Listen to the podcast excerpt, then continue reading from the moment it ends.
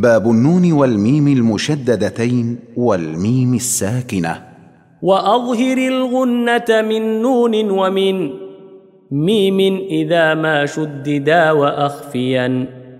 الميم إن تسكن بغنة لدى باء على المختار من أهل الأداء.